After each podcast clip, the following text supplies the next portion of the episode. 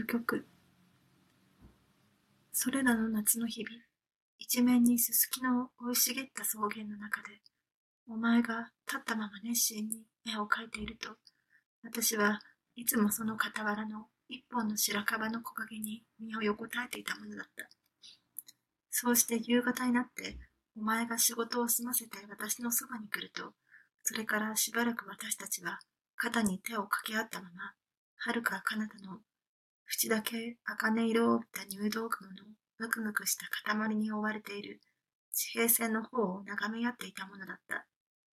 ようやく暮れようと仕掛けているその地平線から反対に何者かが生まれてきつつあるかのように。そんな日のある午後、それはもう秋近い日だった。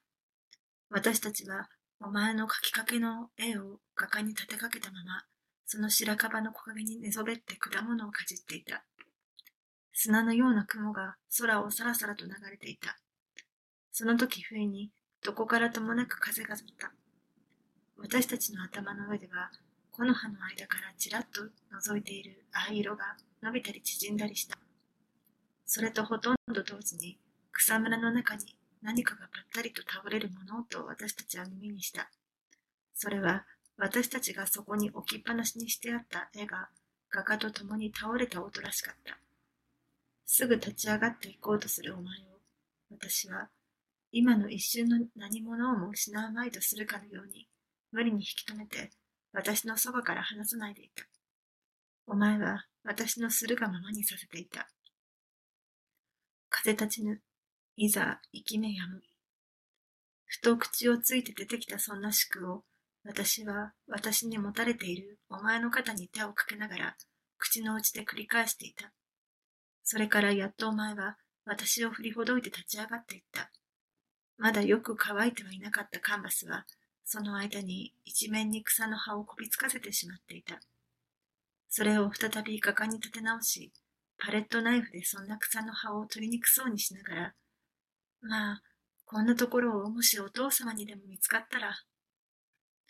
お前は私の方を振り向いて、なんだか曖昧な微笑をした。もう二三日したらお父様がいらっしゃるわ。ある朝のこと、私たちが森の中をさまよっているとき、突然お前がそう言い出した。私はなんだか不満そうに黙っていた。するとお前は、そういう私の方を見ながら、少ししゃがれたような声で再び口を聞いた。そうしたら、もうこんな散歩もできなくなるわね。どんな散歩だってしようと思えばできるさ。私はまだ不満らしく、お前の幾分気遣わしそうな視線を自分の上に感じながら、しかしそれよりももっと、私たちの頭上の梢が何とはなしにざわめいているのに、気を取られているような様子をしていた。お父様がなかなか私を話してくださらないわ。私はとうとうじれったいとでも言うような目つきでお前の方を見返した。じゃあ僕たちはもうこれでお別れだというのかい？だって仕方がないじゃないの。そう言ってお前はいかにも諦めきったように私に努めて微笑んでみせようとした。ああ、その時のお前の顔色の、そしてその唇の色までも、なんと青ざめていたことったら、どうしてこんなに変わっちゃったんだろうな。あんなに私に何もかも任せきっていたように見えたのに。と、私は考えあぐねたような格好で、裸根のゴロゴロしだしてきた狭い山道を、お前を少し先にやりながら、いかにも歩きにくそうに歩いていった。そこいらは、もうだいぶ木立が深いと見え、空気は冷え冷えとしていた。ところどころに小さな沢が食い込んだりしていた。突然私の頭の中にこんな考えがひらめいた。お前はこの夏、偶然出会った私のようなものにもあんなに従順だったように、いや、もっともっと、お前の父や、それからまたそういう父をも数に入れたお前のすべてを絶えず支配しているものに、素直に身を任せきっているのではないだろうか。節子、そういうお前であるのなら、私はお前がもっともっと好きになるだろう。私がもっとしっかりと生活の見通しがつくようになったら、どうしたってお前をもらいに行くから、それまではお父さんのもとに、今のままのお前でいるがいい。そんなことを私は自分自身にだけ言い聞かせながら、しかしお前の同意を求めでもするかのように、いきなりお前の手を取った。お前はその手を私に取られるがままにさせていた。それから私たちはそうして手を組んだまま、一つの沢の前に立ち止まりながら、押し黙って、私たちの足元に深く食い込んでいる小さな沢のずっと底の、下映えのシダなどの上まで、日の光が数知れず枝を差し交わしている低い干木の隙間をようやくのことで潜り抜けながらまだらに落ちていて、そんな木漏れ日がそこまで届くうちに、ほとんどあるかないかくらいになっている微風にちらちらと揺れ動いているのを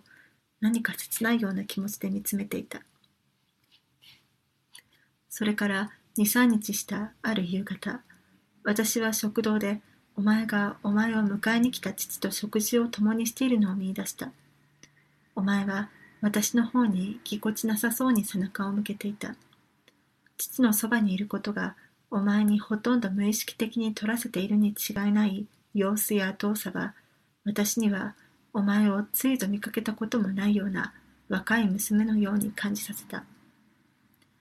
たとえ私がその名を呼んだにしたって、と私は一人でつぶやいた。あいつは平気でこっちを見向きもしないだろう。まるでもう私の呼んだものではないかのように。その晩、私は一人でつまらなそうに出かけていった散歩から帰ってきてからも、しばらくホテルの人気のない庭の中をぶらぶらしていた。山ぎりが匂っていた。私はホテルの窓がまだ二つ三つ明かりを漏らしているのをぼんやりと見つめていた。そのうち少し霧がかかってきたようだった。それを恐れてもするかのように窓の明かりは一つ一つ消えていった。そしてとうとうホテル中がすっかり真っ暗になったかと思うと軽い霧がして緩やかに一つの窓が開いた。そしてバラ色の寝巻きらしいものを着た一人の若い娘が窓の縁にじっと寄りかかり出した。それはお前だった。お前たちが立っていった後、日ごと日ごとずっと私の胸を締め付けていたあの悲しみに似たような幸福の雰囲気を私は未だにはっきりと蘇らせることができる。私は終日ホテルに閉じこもっていた。そうして長い間お前のために売っちゃっておいた自分の仕事に取り掛かり出した。私は自分にも思いがけないくらい静かにその仕事に没頭することができた。そのうちに全てが他の季節に移っていった。そしていよいよ私も出発しようとする前日、私は久しぶりでホテルから散歩に出かけていった。秋は林の中を見違えるばかりに乱雑にしていた。葉のだいぶ少なくなった木々は、その間から人気の絶えた別荘のテラスをずっと前方に乗り出させていた。菌類の湿っぽい匂いが落葉の匂いに入り混じっていた。そういう思いがけないくらいの季節の推移が、お前と別れてから私の知らない間にこんなにも経ってしまった時間というものが私には異様に感じられた。私の心の内のどこかしらにお前から引き離されているのはただ一時的だといった確信のようなものがあってそのためこうした時間の推移までが私には今までとは全然違った意味を持つようになりだしたのであろうか。そんなようなことを私はすぐ後ではっきりと確かめるまで何やらぼんやりと感じ出していた。私はそれから十数分後一つの林の尽きたところそこから急に打ち開けて、遠い地平線までを一体に眺められる、一面にすすきの生い茂った草原の中に足を踏み入れていた。そして私は、その傍らの、すでに葉の黄色くなりかけた一本の白樺の木陰に身を横たえた。そこは、その夏の日々、お前が絵を描いているのを眺めながら、私がいつも今のように身を横たえていたところだった。あの時には、ほとんどいつも入道雲に遮られていた地平線のあたりには、今はどこか知らない遠くの山脈までが真っ白な穂先をなびかせたすすきの上を分けながら、その輪郭を一つ一つくっきりと見せていた。私はそれらの遠い山脈の姿を皆暗記してしまうくらい、じっと目に力を入れて見入っているうちに、今まで自分の内に潜んでいた自然が自分のために決めて置いてくれたものを今こそやっと見出したという確信をだんだんはっきりと自分の意識に上らせ始めていた。春。3月になった。ある午後、私がいつものようにぶらっと散歩のついでにちょっと立ち寄ったとでも言ったふうに節子の家を訪れると、門を入ったすぐ横の植え込みの中に労働者のかぶるような大きな麦わら帽をかぶった父が片手にハサミを持ちながらそこいらの木の手入れをしていた。私はそういう姿を認めると、まるで子供のように木の枝をかき分けながら、そのそばに近づいていって、二言三言挨拶の言葉を交わした後、そのまま父のすることを物珍しそうに見ていた。そうやって植え込みの中にすっぽりと身を入れていると、あちらこちらの小さな枝の上に、時々何かしら白いものが光ったりした。それはみんなつぼみらしかった。あれもこの頃はだいぶ元気になってきたようだが、父は突然そんな私の方へ顔を持ち上げて、その頃私と婚約したばかりの節子のことを言い出した。もう少しいい陽気になったら、天地でもそっちで見たらどうだろうね。それはいいでしょうけれど。と私は口ごもりながら、さっきから目の前にキラキラ光っている一つのつぼみがなんだか気になってならない、といった風をしていた。どこぞいいところはないかと、この間、うちから物色しとるのだがね。と、父はそんな私には構わずに言い続けた。節子は F のサナトリウムなんぞどうかしらん、というのじゃが、あなたはあそこの院長さんを知っておいでだそうだね。ええ。と、私は少し上の空でのように返事をしながら、やっとさっき見つけた白いつぼみを手元に手繰り寄せた。だが、あそこなんぞは、あれ一人で行っておられるだろうか。皆一人で行っているようですよ。だが、あれにはなかなか行っていられまいね。父は、なんだか困ったような顔つきをしたまま、しかし、私の方を見ずに、自分の目の前にある木の枝の一つでいきなりハサミを入れた。それを見ると、私はとうとう我慢がしきれなくなって、それを私が言い出すのを父が待っているとしか思われない言葉をついと口に出した。何でしたら僕も一緒に行ってもいいんです。今仕掛けている仕事の方もちょうどそれまでには型がつきそうですから。私はそう言いながら、やっと手の中に入れたばかりのつぼみのついた枝を再びそっと手放した。それと同時に父の顔が急に明るくなったのを私は認めた。そうしていただけたら一番いいのだが、しかしあなたにはエロをすまんな。いいえ、僕なんぞにはかえってそういった山の中の方が仕事ができるかもしれません。それから私たちはそのサナトリウムのある三角地方のことなど話し合っていた。が、いつの間にか私たちの会話は父の今手入れをしている植木の上に落ちていった。二人の今お互いに感じ合っている一種の同情のようなものが、そんな取り留めのない話をまで活気づけるように見えた。節子さんは大きになっているのかしら？しばらくしてから私は何気なさそうに聞いてみた。さあ、起きとるでしょう。どうぞ構わんから、そこからあちらへ。と、父はハサミを持った手で庭木戸の方を示した。私は、やっと植え込みの中をくぐり抜けると、ツタが絡みついて少し焼きにくいくらいになったその木戸をこじ開けて、そのまま庭から、この間までがアトリエに使われていた離れのようになった病室の方へ近づいていった。節子は私の来ていることはもうとうに知っていたらしいが、私がそんな庭から入ってこようとは思わなかったらしく、寝巻きの上に明るい色の羽織を引っ掛けたまま、長椅子の上に横になりながら、細いリボンのついた、見かけたことのない婦人帽を手でおもちゃにしていた。私がフレンチドア越しにそういう彼女を目に入れながら近づいていくと、彼女の方でも私を認めたらしかった。彼女は無意識に立ち上がろうとするような身動きをした。か、彼女はそのまま横になり、顔を私の方へ向けたまま、少し決まり悪そうな微笑で私を見つめた。起きていたの？私は扉のところで幾分乱暴に靴を脱ぎながら声をかけた。ちょっと起きてみたんだけれど、すぐ疲れちゃったわ。そう言いながら、彼女はいかにも疲れを帯びたような力投げな手つきで、ただ何ということもなしに手でもてあそんでいたらしいその帽子を、すぐ脇にある兄弟の方へ無造作に放り投げた。が、それはそこまで届かないで床の上に落ちた。私はそれに近寄って、ほとんど私の顔が彼女の足の先にくっつきそうになるようにかがみ込んで、その帽子を拾い上げると、今度は自分の手で、さっき彼女がそうしていたように、それをおもちゃにしだしていた。それから私はやっと聞いた。こんな帽子なんぞ取り出して何をしていたんだい？そんなもの、いつになったらかぶれるようになるんだか知りやしないのに、お父様ったら昨日買っておいでになったのよ。おかしなお父様でしょ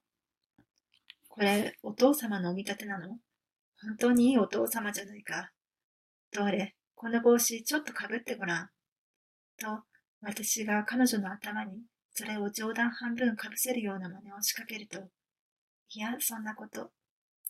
彼女はそう言って、うるさそうにそれをよくでもするように、半ば身を起こした。そして、言い訳のように弱々しい微笑をしてみせながら、不意と思い出したように、幾分痩せの目立つ手で、少しもつれた髪を直し始めた。その何気なしにしている、それでいて、いかにも自然に若い女らしい手つきは、それがまるで私を愛撫でもしだしたかのような、行き詰まるほどセンシュアルな魅力を私に感じさせた。そうしてそれは、思わずそれから私が目をそらさずにはいられないほどだった。やがて私は、それまで手でもてあそんでいた彼女の帽子を、そっと脇の兄弟の上に乗せると、フェイと何か考え出したように黙り込んで、なおもそういう彼女からは目をそらせ続けていた。お怒りになったの？と、彼女は突然私を見上げながら気遣わしそうに問うた。そうじゃないんだ。と、私はやっと彼女の方へ目をやりながら、それから話の続きでも何でもなしに、出し抜けにこう言い出した。さっきお父様がそう言っていらしたが、お前本当にサナトリウムに行くかい？ええ、こうしていても、いつ良くなるのだかわからないのですもの。早く良くなれるんなら、どこへでも行っているわ。でも、どうしたのさ？なんて言うつもりだったんだい？なんでもないの。なんでもなくってもいいから言ってごらん。どうしても言わないね。じゃあ僕が言ってやろうか。お前は僕にも一緒に行けというのだろうそんなことじゃないわ。と、彼女は急に私を遮ろうとした。しかし、私はそれには構わずに、最初の調子とは違って、だんだん真面目になりだした。幾分不安そうな調子で言い続けた。いや、お前が来なくともいいと言ったって、そりゃ僕は一緒に行くとも。だがね、ちょっとこんな気がしてそれが気がかりなのだ。僕はこうして、お前と一緒にならない前から、どこかの寂しい山の中へ、お前みたいな可愛らしい娘と二人きりの生活をしに行くことを夢見ていたことがあったのだ。お前にもずっと前に、そんな私の夢を打ち明けはしなかったかしら。ほら、あの山小屋の話さ。そんな山の中に私たちは住めるのかしら。と言って、あの時はお前は無邪気そうに笑っていたろう。実はね、今度お前がサナトリウムへ行くと言い出しているのも、そんなことが知らず知らずのうちに、お前の心を動かしているのじゃないかと思ったのだ。そうじゃないのかい？彼女は勤めて微笑みながら黙ってそれを聞いていたが、そんなこともう覚えてなんかいないわ。と彼女はきっぱりと言った。それからむしろ私の方を疑るような目つきでしげしげと見ながら、あなたが時々とんでもないことを考え出すのね。それから数分後、私たちはまるで私たちの間には何事もなかったような顔つきをして、フレンチドアの向こうに芝生がもうだいぶ青くなって、あちらにもこちらにもかげろうらしいものの立っているのを一緒になって珍しそうに眺め出していた。4月になってから、節子の病気はいくらかずつ回復期に近づき出しているように見えた。そしてそれがいかにも父としていればいるほど、その回復へのもどかしいような一歩一歩は、かえって何か確実なもののように思われ、私たちには言い知れず頼もしくさえあった。そんなある日の午後のこと、私が行くと、ちょうど父は外出していて、節子が一人で病室にいた。その日は大変気分も良さそうで、いつもほとんど着たきりの寝巻きを珍しく青いブラウスに着替えていた。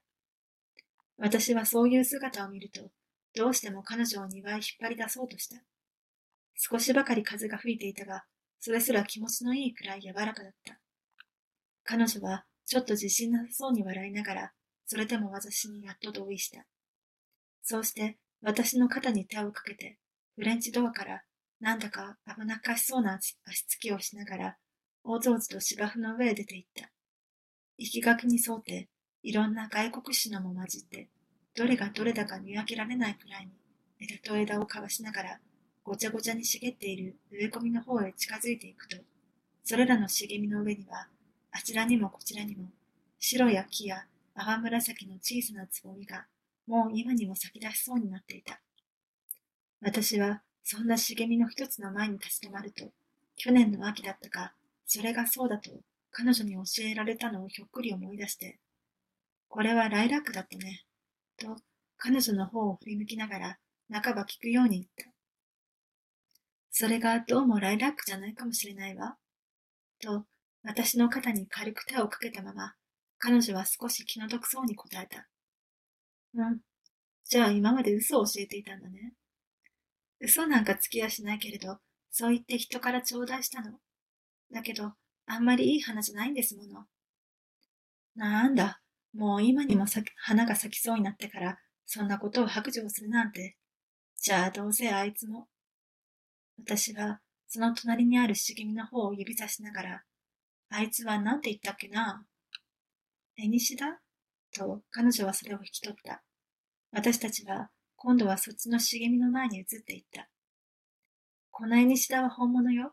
ほら、黄色いのと白いのと、つぼみが2種類あるでしょ？こっちの白いの、それは珍しいのですって。お父様のご自慢よ。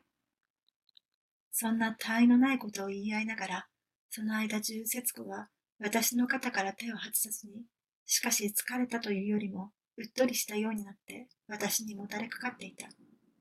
それから私たちはしばらくそのまま黙り合っていた。そうすることが、こういう花咲き匂うような人生を、そのまま少しでも引き止めておくことができたもするかのように。時折柔らかな風が、向こうの生き垣の間から押さえつけられていた呼吸かなんぞのように押し出されて、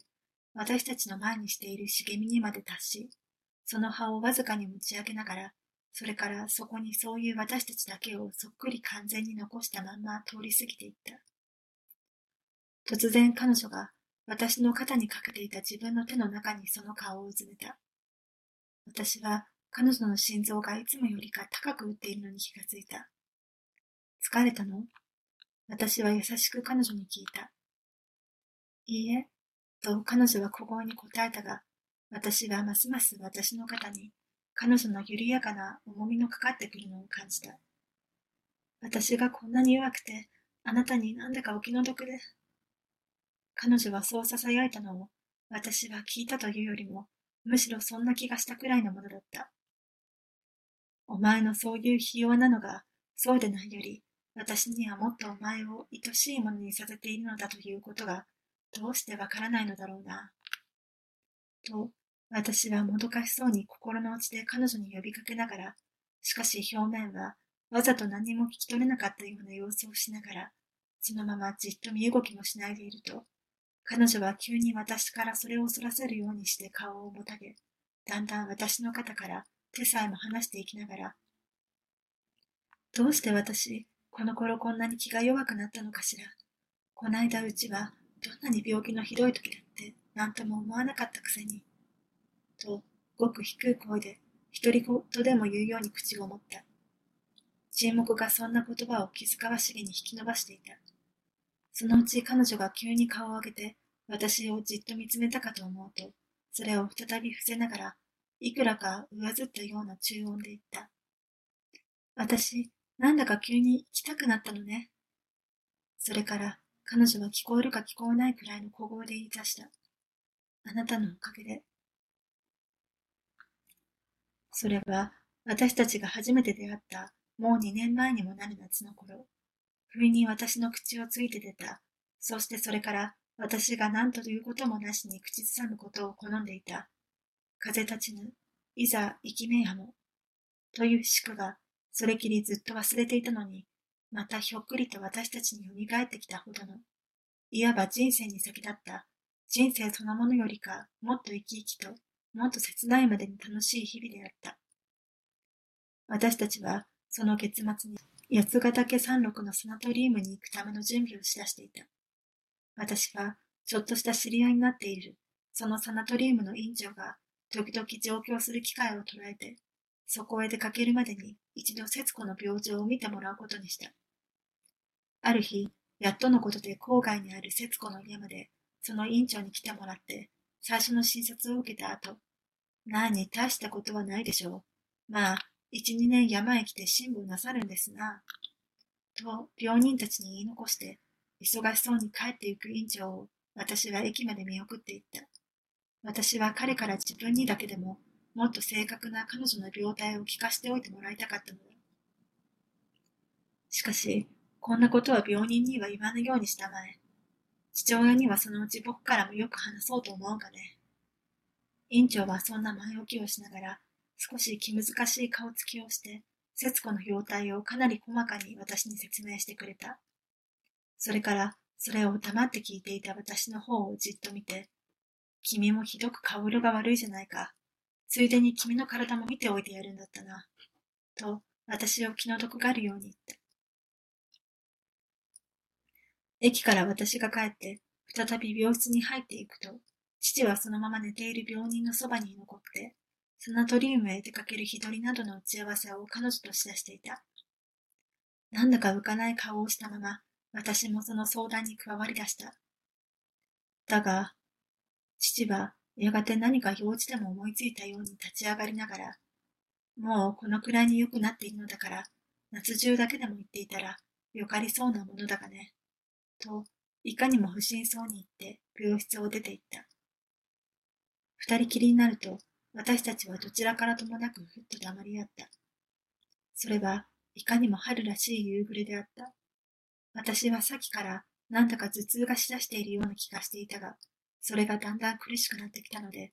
そっと目立たぬように立ち上がると、ガラス扉の方に近づいて、その一方の扉を半ば開け放しながら、それにもたれかかった。そうしてしばらくそのまま私は、自分が何を考えているのかもわからないくらいにぼんやりして、一面にうっすらともやの立ち込めている向こうの植え込みのあたりへ、いい匂いがするな。何の花の匂いだろう。と思いながら空虚な目をやっていた。